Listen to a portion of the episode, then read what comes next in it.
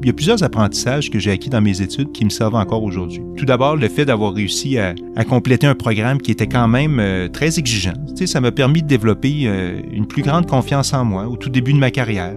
Puis finalement, le plus important, je dirais, j'ai découvert à l'université euh, que ce qui m'intéressait réellement, c'était la gestion globale d'une organisation. Puis dans ce sens, l'université m'a fourni euh, les outils pertinents, non seulement alimenter mes, mes intérêts, mais voir comment mettre tout ça en application également. Chaque année, la Fondation de l'Université Laval met en lumière des diplômés qui se démarquent par leur contribution exceptionnelle à leur profession et à l'université. Ils sont les remarquables. À travers une série d'entretiens, découvrez des diplômés de l'Université Laval aux parcours inspirants. Ces capsules sont une présentation de La Personnel, assureur de groupes auto, habitation et entreprise. Bonjour et bienvenue. Mon nom est Jean-Sébastien Sirois, diplômé en communication publique et maintenant conseiller en communication à la Fondation de l'Université Laval. Et j'ai le plaisir aujourd'hui de m'entretenir avec M. Jean-Stéphane Bernard, récipiendaire du prix Grand Diplômé 2023. Avant d'amorcer l'entretien, laissez-moi vous présenter quelques faits saillants de son impressionnante carrière. Détenteur d'un baccalauréat en administration de l'Université Laval, d'une maîtrise en administration publique de l'ENAP et d'un certificat en formation des cadres dirigeants du Massachusetts Institute of Technology, Jean-Stéphane Bernard connaît une carrière remarquable dans la fonction publique québécoise. Après avoir occupé différents postes dans plusieurs ministères et organismes, il fait son entrée au ministère des Relations internationales et de la francophonie en 2007. D'abord comme directeur du Bureau du Québec à Washington, ensuite comme délégué du Québec en Nouvelle-Angleterre, puis sous-ministre adjoint aux affaires bilatérales et sous-ministre. Il a ensuite occupé les fonctions de secrétaire général associé aux relations canadiennes avant d'être nommé président directeur général des Offices jeunesse internationaux du Québec, fonction qu'il occupe aujourd'hui. Jean-Stéphane Bernard, bonjour. Bonjour Jean-Sébastien, c'est vraiment un plaisir de pouvoir échanger avec toi aujourd'hui. Un grand plaisir de vous recevoir. Euh, nous avons convenu avant de réaliser l'entretien, Jean-Stéphane, que je vous nommerai par votre prénom. Alors euh, voilà, vous êtes officiellement récipiendaire du prix Grand Diplômé de l'Université Laval 2023. Toutes mes félicitations. Qu'est-ce que ça vous fait de recevoir ce prix? Bien, tout d'abord, merci beaucoup. Euh, bien, évidemment, je suis, très honoré, très, heureux de, recevoir ce prix. C'est un, prix que j'accepte avec, je dirais, beaucoup d'humilité et, de reconnaissance reconnaissance à l'Université Laval, évidemment tout d'abord pour, cet honneur, mais aussi surtout pour mon expérience universitaire dans, cette institution. Euh, je suis reconnaissant pour les connaissances acquises, euh, les professeurs remarquables que j'ai pu côtoyer, euh, etc. Puis mon, mon passage à l'Université Laval a vraiment joué un rôle déterminant dans le cheminement de ma carrière, puis j'aurai toujours, pour cette raison, beaucoup de gratitude et de reconnaissance envers l'Université Laval.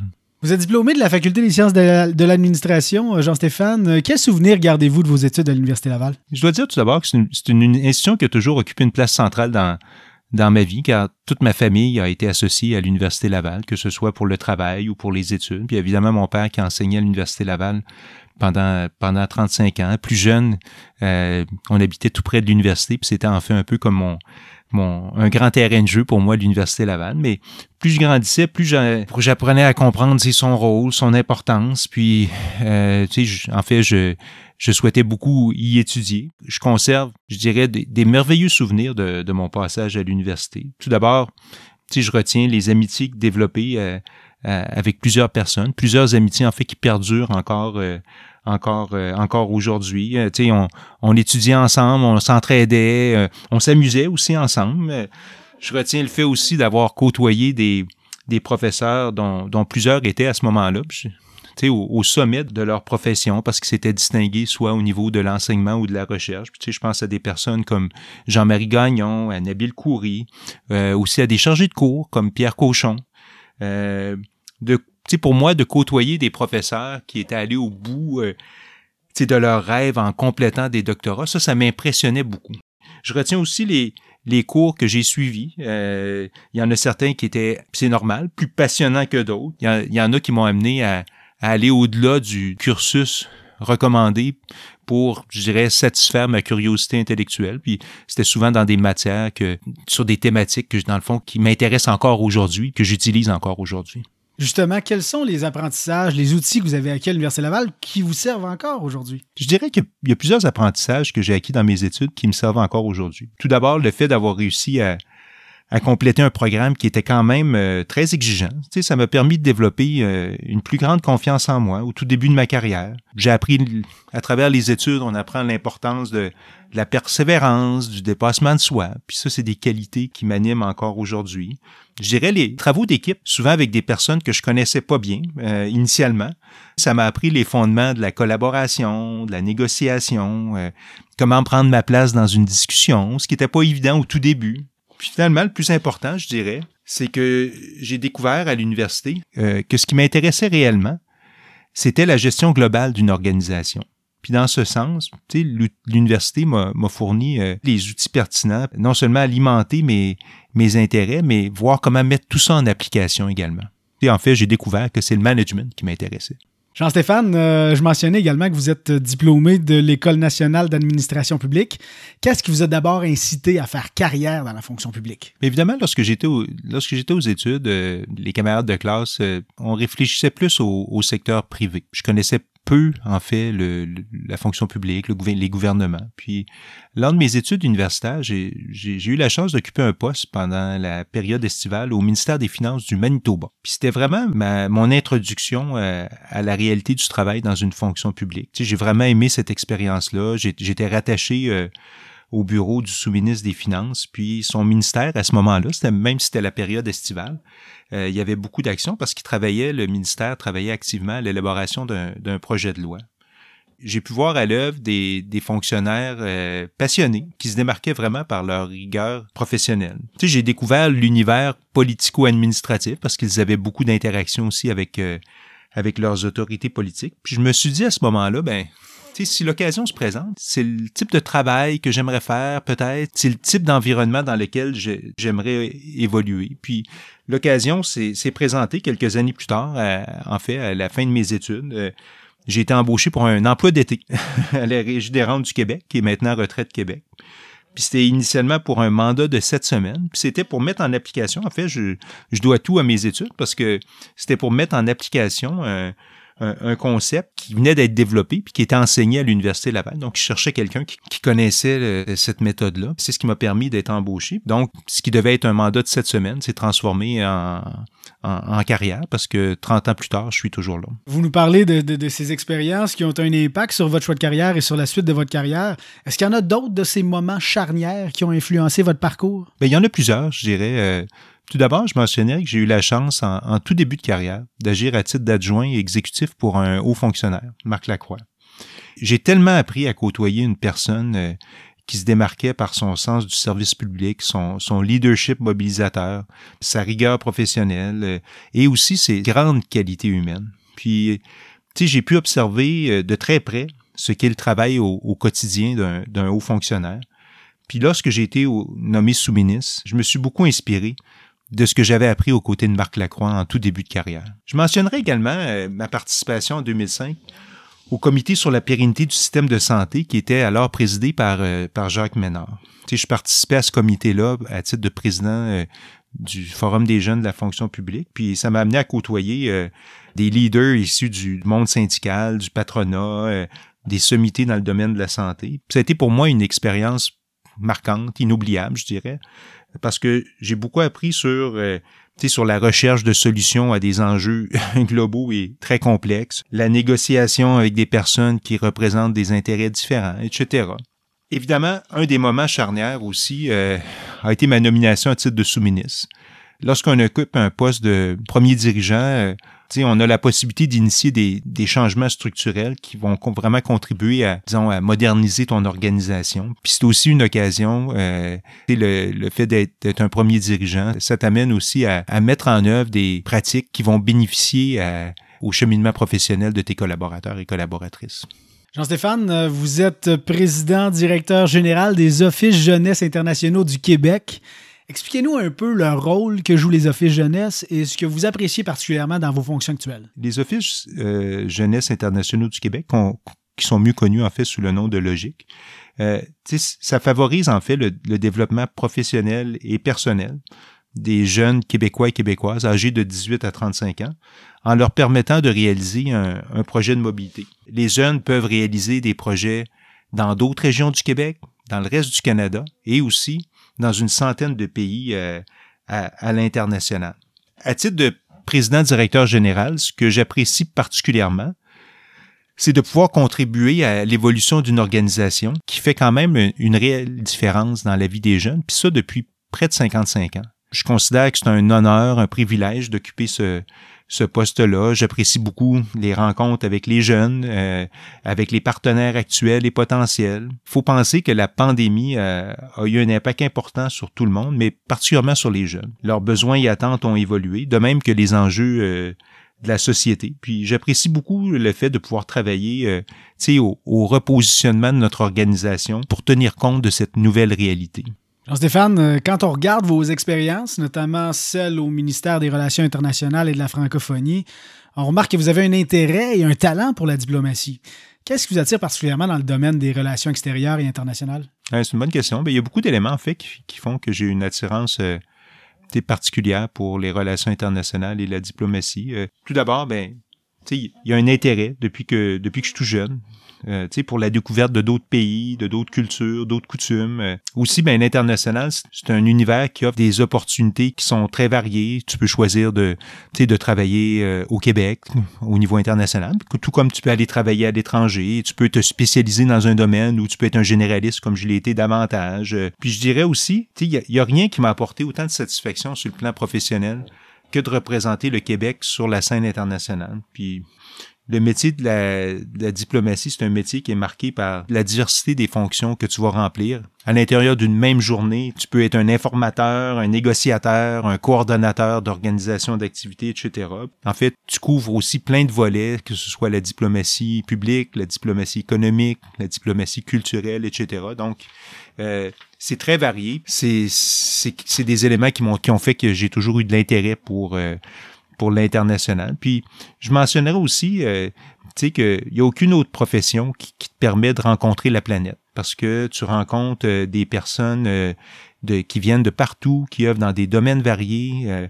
Euh, puis toutes ces relations interpersonnelles que j'ai développées au, fil des ans, tu sais, ont, ont, grandement contribué à me faire évoluer comme, non seulement comme personne, mais aussi comme, comme diplomate.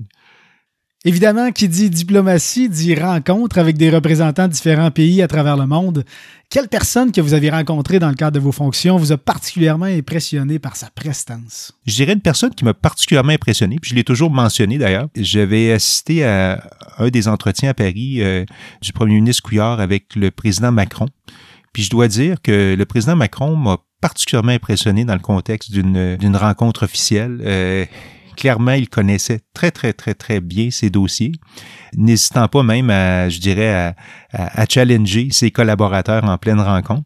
Donc, euh, je, dois dire que à, ce jour, c'est probablement la personne qui m'a le plus impressionné euh, euh, à ce niveau-là. Je dois dire aussi que, évidemment, j'ai travaillé pendant cinq ans aux États-Unis. J'ai rencontré beaucoup d'élus américains, que ce soit des gouverneurs, que ce soit des sénateurs, des membres de la Chambre des représentants, des, membres de l'administration américaine. Puis les, les élus américains m'ont toujours beaucoup impressionné par leur euh, par leur rigueur. Évidemment, ils sont euh, ils sont toujours en mode élection, donc les élus américains pensent toujours à la prochaine élection.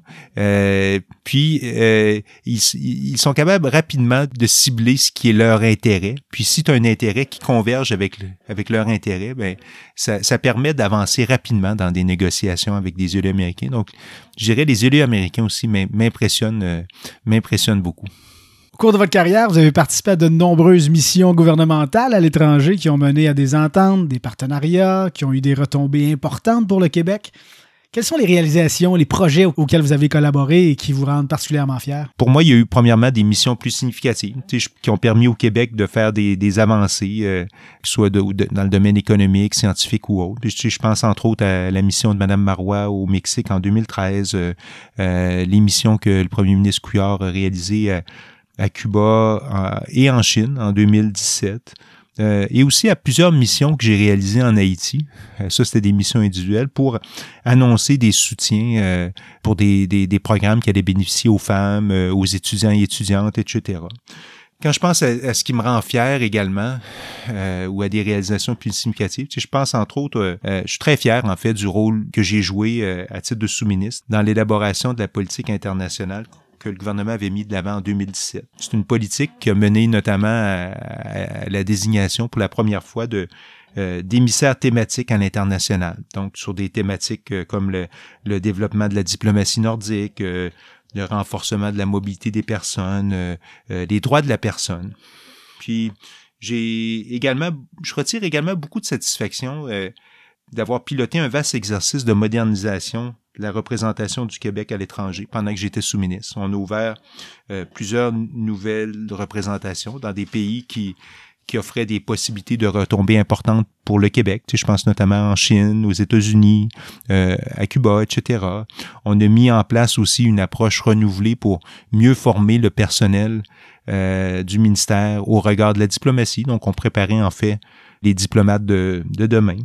Puis, finalement, je mentionnerai aussi l'accord de libre-échange avec l'Union européenne a été entériné pendant la période où j'étais euh, où j'étais sous-ministre. Puis tu sais, je suis très fier de la grande contribution du ministère des Relations internationales, puis de tous nos diplomates en lien avec la négociation de cette entente-là. Jean-Stéphane, vous donnez de votre temps pour faire du mentorat et partager votre expérience. Qu'est-ce qui vous motive à vous impliquer de la sorte? Je dirais que le mentorat est présent dans ma vie professionnelle, en fait, depuis les tout débuts de ma carrière. Tu sais, j'ai pu bénéficier de moi-même de l'accompagnement de mentors officiels ou, officieux qui, qui étaient reconnus pour leur expérience et leur expertise. Puis j'ai pu beaucoup apprendre de ces personnes-là, tant sur des tant sur les plans personnels que professionnels.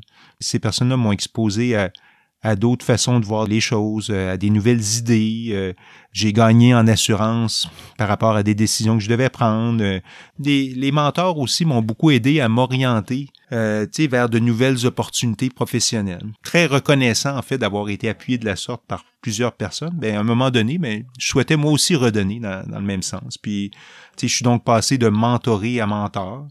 Puis j'accompagne beaucoup de gestionnaires qui sont euh, qui sont dans des programmes de relève de la haute fonction publique, donc des gens qui sont identifiés pour éventuellement occuper un poste dans la haute fonction publique, ou euh, des gens qui euh, qui seront éventuellement dans ce type de, de, de programme-là. Puis j'accompagne aussi des gestionnaires du secteur privé. Puis tu sais, j'essaie d'aider ces personnes-là dans la planification de leur carrière, ce qui est souvent un, un, aspect un peu négligé. Euh, je retire beaucoup de ces relations interpersonnelles-là. Pour moi, c'est une occasion non seulement de nouer des liens avec des personnes qui viennent d'horizons complètement différents, mais pour moi, ça demeure encore euh, autant une opportunité d'apprentissage que de partage de connaissances ou de, ou de compétences. Jean-Stéphane, ce fut un plaisir de discuter avec vous. C'est moi qui te remercie, euh, Jean-Sébastien. C'était un grand plaisir de, de pouvoir échanger avec toi. Puis, en fait, de, ça m'a amené à, à, réfléchir sur ce qu'a été mon parcours, puis aussi le, le rôle de l'Université Laval et des professeurs que j'ai eus dans, dans mon cheminement de carrière. Alors, euh, ben, merci de représenter les intérêts du Québec et des jeunes avec autant de dévouement et de passion. Votre sens de l'État est remarquable. Merci du temps que vous avez pris avec nous aujourd'hui. Et euh, à une prochaine fois, Jean-Stéphane. Ben, c'est un grand plaisir, un grand merci. Cet entretien avec Jean-Stéphane Bernard, récipiendaire du prix Grand Diplômé, a été réalisé le 10 janvier 2023 dans le cadre de l'activité de reconnaissance Les Remarquables de l'Université Laval 2023.